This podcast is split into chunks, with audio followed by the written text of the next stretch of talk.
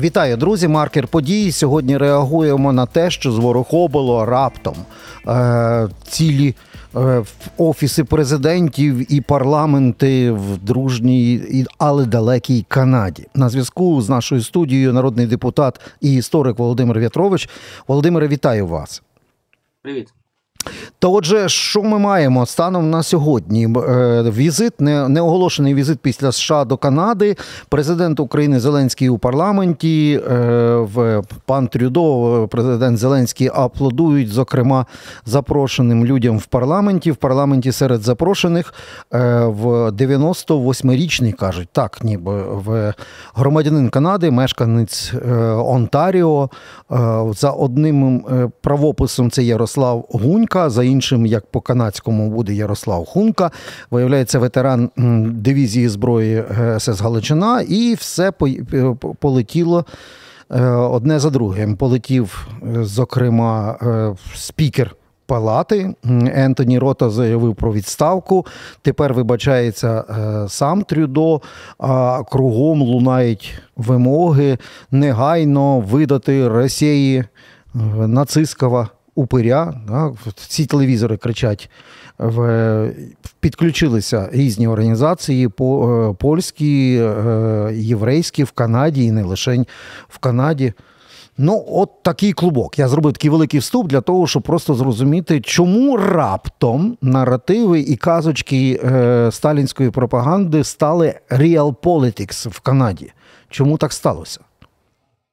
Е, тому що, напевно, немає якоїсь серйозної системної інформаційної політики, в тому числі України, для того, щоб їх спростовувати. Я не знаю, хто коли там Росія включилася в е, дану конкретну е, інформаційно-психологічну операцію, але однозначно, що зараз вона в поповному використовує е, цю ситуацію. Чи Росія якимось чином причетна до самої ідеї запрошення, чи вона лише згодом е, підключилася? Але мені здається, що ну мовчання України, яке ми зараз спостерігаємо, мовчання української влади, держави, українських інституцій, українських громадських організацій в Канаді, ну воно лише створює додаткові можливості для розкручування цієї е, всієї кампанії, тому що е, ну воно натякає на те, що е, ніби краще відмовчатися, тому що напевно щось таки в чомусь винні. Давайте не будемо розвивати цю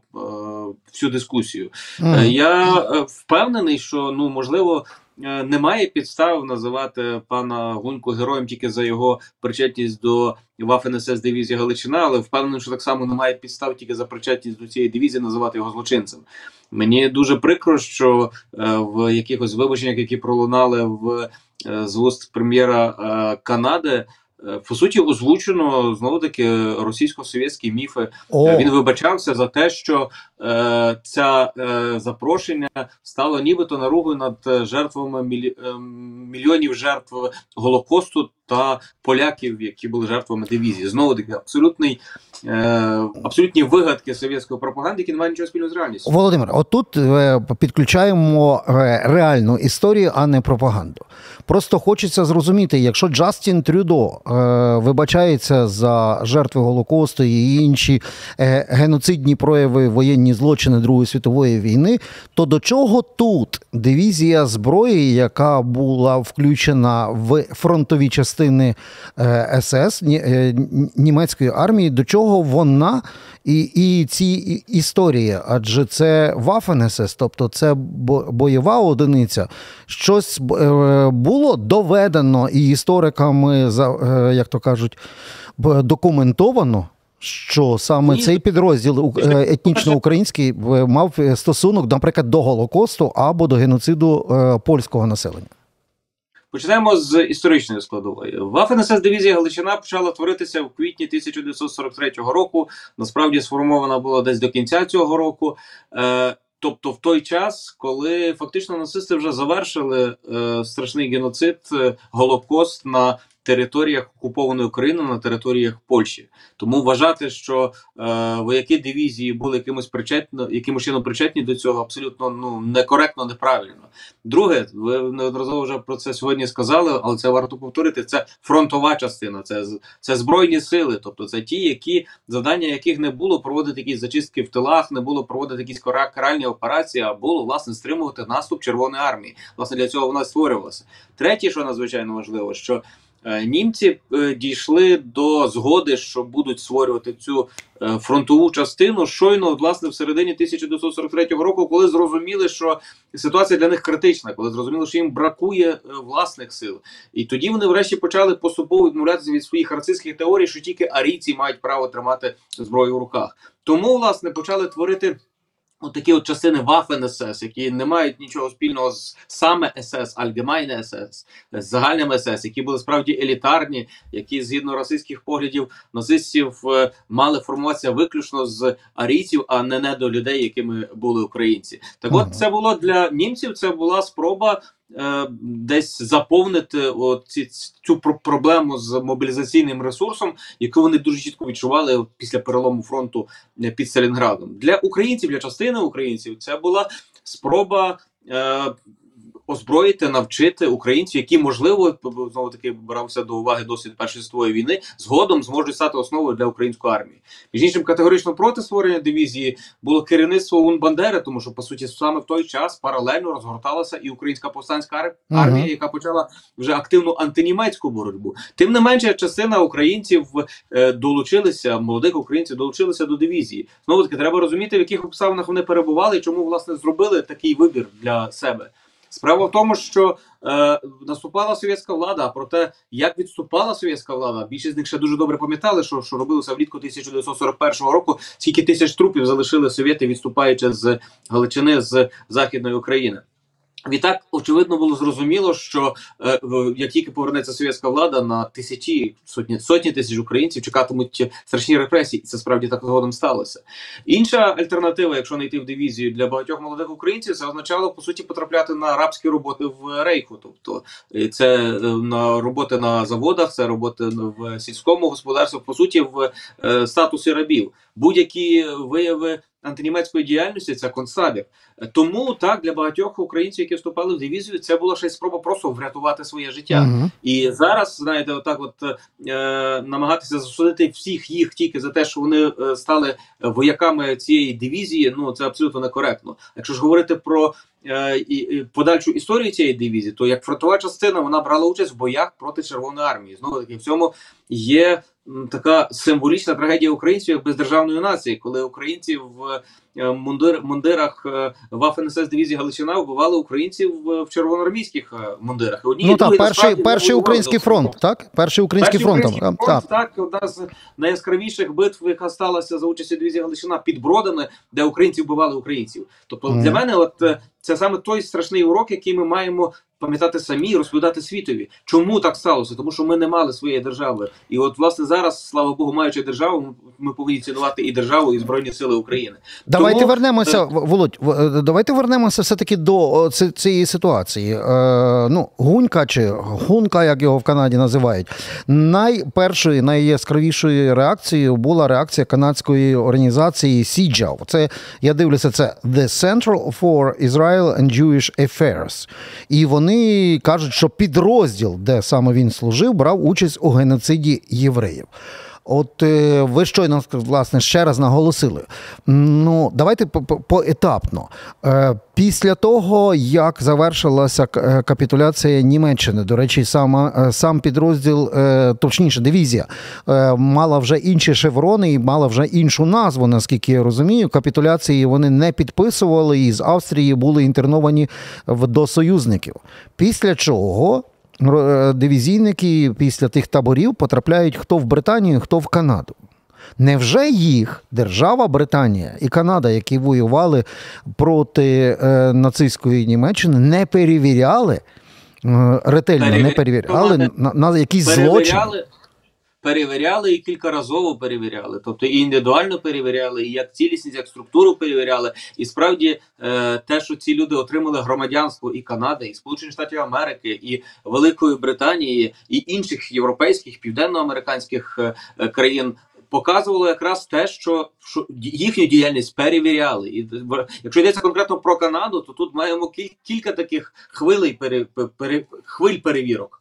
Е, Одна з найгучніших, е, і тут вже мова йде не про якісь історичні дослідження, мова йде конкретно про е, юридичний аспект. Одна з найгучніших перевірок відбулася в середині 80-х років. Тоді теж піднялася схожа хвиля про те, що нібито канадський уряд переховує на своїй території тисячі нацистських злочинців, які служили в злочинній Waffen СС дивізії Галичина. Це все українці. Давайте будемо їх е, е, садити за грати. Як і тепер. Тоді за цією хвилею стояла Росія. Чому вона тоді ініціювала? А це якраз середина 80-х років, коли українська громада Канади була дуже впливовою політично, коли українська громада Канади дуже серйозно підняла на інформаційному на світовому рівні питання про голодомор як геноцид. Саме тоді створюється і е, слідча комісія е, Конгресу Сполучених Штатів Америки, яка, яка досліджує голодомор і доходить до висновку, що це геноцид. Так, от такою ем, асиметричною, напевно, відповіддю совєтів стало компрометація тих українців, які були настільки активними, тим, що бачите, всі вони колабораціоністи і нацисти. Створюється спеціальна слідча комісія, яку очолює суддя Жуль Дешен. Е, Вона працює кілька років і доходить до висновків, що немає підстав звинувачувати дивізію в цілості як злочинне формування. Немає підстав звинувачувати кожного окремого вояка в злочинах через саму причетність до цієї дивізії. І мені страшенно прикро, що зараз е, минуло 40 років. Ми є свідками повторення по суті тієї самої ситуації за одним маленьким винятком. Е, уряд Канади, замість того, щоб пригадати, що уповноважений нею орган свого часу вже зробив перевірку, і відповідно дискусія закінчена. Нема про що нема про що говорити. Я впевнений, що і той самий Гунка теж переходив цю перевірку, зважаючи на те, що він вже на той момент був громадянином Канади. Так от на цьому цю ця дискусія мала бути закінчена, і вона мала далі обговоритися тільки про те, яким чином і чому Росія знов піднімає цю тему, яким чином вона намагається цим скористатися. Але цього не сталося. І знову таки, ну значною мірою. Е, Вина в тому, що Росія це зараз використовує і українців, і української сторони, і української влади, і українських істориків, тому що ми не донесли світові цю складну правду про дивізію Галичина, яка не вписується в дуже прості оці дихотомії герой чи злочинець. Якщо не, не герой, значить злочинець. Але мовчання зараз, ну я впевнений, що це дуже дуже вигідна для Росії інформаційна стратегія, не для Тут України. є Володимире, тут є ще одна загадка. Тобто, е, ну скажімо так, прем'єр-міністр Джастін Трюдо має і довкола себе, і в своєму уряді достатньо е, людей, які знають, на відміну е, від тих, хто вірить телевізору і пропаганді, знають реальну історію. Є і українці, в тому числі, так в, в уряді, в і, скажімо так, дуже впливова громада, і, по-моєму, історія, в тому числі е, е, першої дивізії зброї Галичина, да, в, е, в складі СС описана більше того, з живими носіями історії, задокументована, пройдені оці всі перевірки.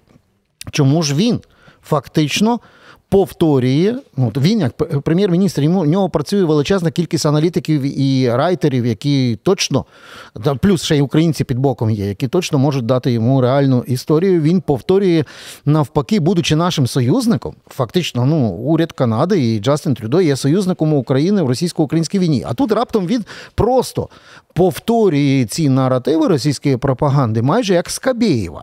При цьому е, але, але, але я хочу звернути увагу, що Джастін Трюдо виступив з цією заявою на третій день вже цього. Ну, скандалу. Тобто, але, на жаль, за цих попередніх три дні жодного іншого голосу, зокрема з України, з боку української громади Канади, включно.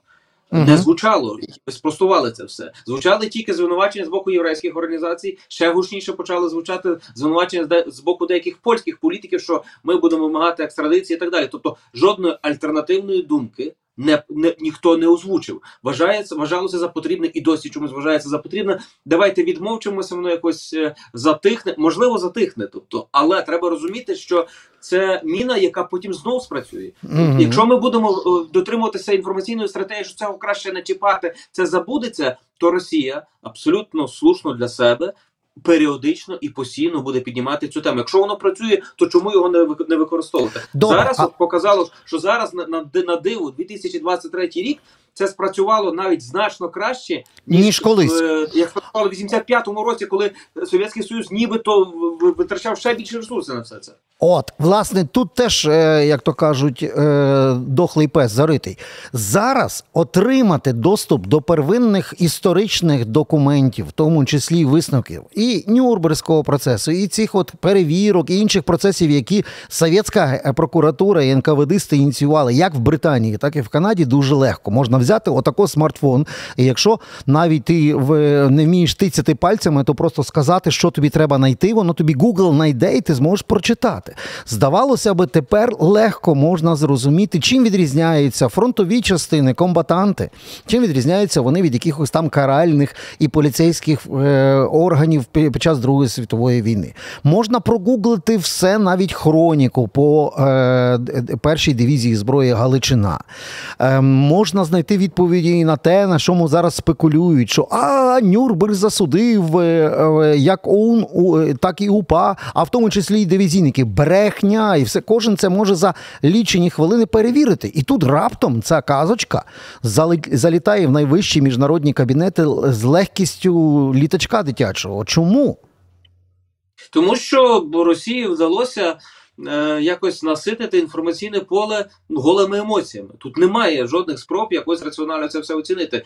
Е, емоційною була реакція спікера, який визнав, що він зробив помилку, запрошуючи пана Гунька. Окей, ну це е, вважає це за помилкою, має на це право. Але очевидно, що після цього було бажання якихось політичних опонентів цим скористатися в тій самій Канаді, на жаль, в Польщі, е, почати почати розгойдувати цю тему, і не знайшлося нікого, вибачте, дорослого, який би сказав тихо, спокійно, давайте сядемо, розберемося про що йдеться. Е, Хто такий е, е, Ярослав Гунька, чи, чи, чи, чи є підстави його в чомусь звинувачувати? Окей, не герой, але хто сказав, що злочинець? Е, Хто сказав, що злочинною Вафен-СС дивізія Галичина? Давайте е, е, запросимо якихось експертів, які це все пояснять. Але я для себе зі здивуванням побачив. Ну на жаль, здивуванням, але це закономірно. Що одним з головних спікерів, до прикладу, в Канаді, е, в канадських медіа цієї теми є такий собі Іван Качановський, колишній е, громадянин України з Луцька, якщо я не помиляюсь, який вже 12 років живе в Канаді і займається тим, що якраз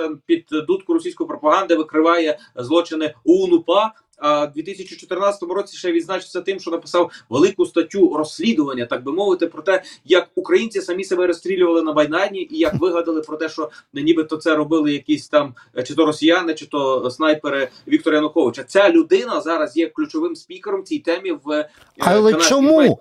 В Канаді є куча істориків. Важко. Але в Канаді є куча істориків, які все це задокументовано. Є суперісторичний архів. Чому саме ось таки Путін Ферштеєр е, є головним спікером цієї історичної теми? Я не готовий за це відпові... на це відповісти. Не знаю чому. Не знаю, чому е, в Україні фа- фактично ніхто не збирається коментувати цієї теми. Не знаю, чому мої колеги, колишні з Українського інституту національної пам'яті, вважають, що ця тема їх не стосується, і що вони будуть мовчати в той час, коли е, наші візаві з Польщі вже говорять про те, що будуть шукати матеріали. е, я маю на увазі польський суд національної пам'яті, і будуть е, вимагати екстрадиції е, Мгм. пана Гунька. Тобто, оця от е, е, тактика е, відмовчування. Ну вона абсолютно себе не виправ- не- абсолютно себе не виправдовує, і вона дає можливість таким от Качановським е, ставати головними спікерами цієї теми і творити цю атмосферу, в якій політики вже бояться щось з'ясовувати, від в якій від політиків вимагається дуже швидких яскравих рішень. Відставка геть ганьба. Ну на жаль, це не тільки про українську політику. Це ви- як виявилось і про канадську політику. Мене не що це про польську політику, але виявилося і про канадську. А Нюрнберзький трибунал, яким так люблять розкидатися саме в телевізорі, справді важко нам добиратися і показати урбі ет орбі світу і місту про те, що там не було в, зафіксовано і відповідно і засуджено, наприклад, ту ж саму дивізію Галичина за відсутності складу власне зафіксованих фактів якихось е, воєнних е, злочинів. Не важко. Це, це, це вже навіть в бібліотеку не треба йти. Треба Мгм. просто е, дати пошук на матеріали Нюрнберзького процесу в інтернеті є англійською, німецькою, не знаю. Я не- іншими мовами не володію, можливо, є французькою. Будь російською, звичайно, що немає, тому що російською ви- ви- видавалося тільки тільки 8, здається, з 42 томів, тому що є в цих томах документи, які між іншим стосуються і організації українських націоналістів про німецькі репресії проти організації українських націоналістів. Але знову таки до того навіть не доходить. Е, е, можна е, ну якось ще пробачити, що так глибоко не копають в історію е, якісь там журналісти, експерти, політики. Але е, мене найбільше дивує те, що це відбувається в Канаді, саме в Канаді, де власне от була ця робота, гучна робота цієї комісії Жуля Дешена, от про яку ми говорили вже на початку нашої розмови. Тобто, здавалося б, що це вже вибачте, якийсь баян, який не спрацює цього разу. Не мав би спрацювати цього разу, але він спрацював.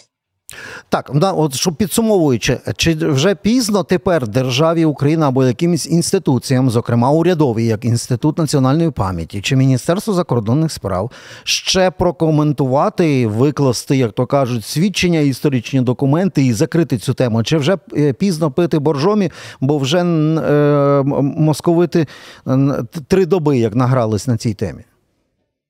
Я думаю, не пізно, тому що треба розуміти, що е, цю тему вони будуть піднімати знову і знову. І до, до тих пір, поки ми не розмінуємо цю інформаційну міну, от вона буде вибухати. І мені здається, що е, звичайно краще було б, щоб це зробили швидше. Ще краще було, якби це зробили ще перед от, е, цією всією Мгм. ініціативою, щоб, щоб вона не вилилася в е, такий скандал. Але просто не робити цього це гарантувати те, що Росія знову скористається цим е, в не меншою мірою. Крім того, що ми бачимо, що цього разу користається не тільки Росія. Ми бачимо, що на жаль, це питання стало е, предметом для політичних спекуляцій в Польщі.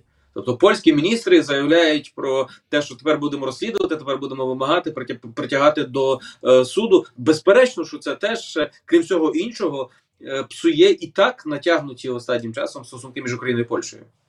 Е, Пане Володимире, просто для наших глядачів. Я дивився е, напередодні нашої розмови, ще раз передивився е, фільм документальний про дивізію, яку зробив Тарас Химич. Ем, ви, як історик, цю роботу теж, напевно, бачили. Скажіть, там все достовірно? Чудово. Достовірно. Чудова робота. Чудова Окей. робота взагалі. Всі документалки Тараса Химича настирливо рекомендую. Мгм. Тому ми, е, пане Володимире, з вашого легкого слова е, додамо до нашої розмови. Всі підписуються на ФМ Галичина Аналітика, щоб знати більше. А ще внизу під описом ми поставимо лінк саме на цей документальний фільм, де зібрані всі свідчення, хроніка, кадри, і які е, історик Володимир В'ятрович рекомендує власне як історично достовірний шлях, щоб зрозуміти е, всю правду про. Таку непросту історію Другої світової українців в ній, і знати, як правильно дешифровувати оцю ситуацію. Між іншим, якщо ми вже перейшли до такої майже реклами, то буквально місяць тому вийшла прекрасна книжка дослідження американського історика українського походження Михайла Логуша, 14-та гранадерська ваф НСС дивізія Галичина, яка вийшла в видавництві Астролябія. Найкраще, наймасштабніше, одне з найкращих, наймасштабніших досліджень е, американського історика. Військового професійного з військової точки зору вже є українською мовою. Е, англійською вийшло ще десятки років тому, десь десь в 95-му, 96-му роках. Тобто, знову таки, це той аргумент, який теж можна використовувати, апелюючи до англомовної публіки. Але бачимо, що потреба є і апелювати до української публіки, і є українською мовою. Дякуємо. Е, Володимир В'ятрович, е, політик, депутат і історик е, в достатньо непростій мовчанці України і Канади. Це був маркер подій. Підписуйтесь на ФМ Галичина Аналітика, будете знати більше, копати глибше і бачити далі. Дякую, Володимире. Дякую, до побачення. Побачення.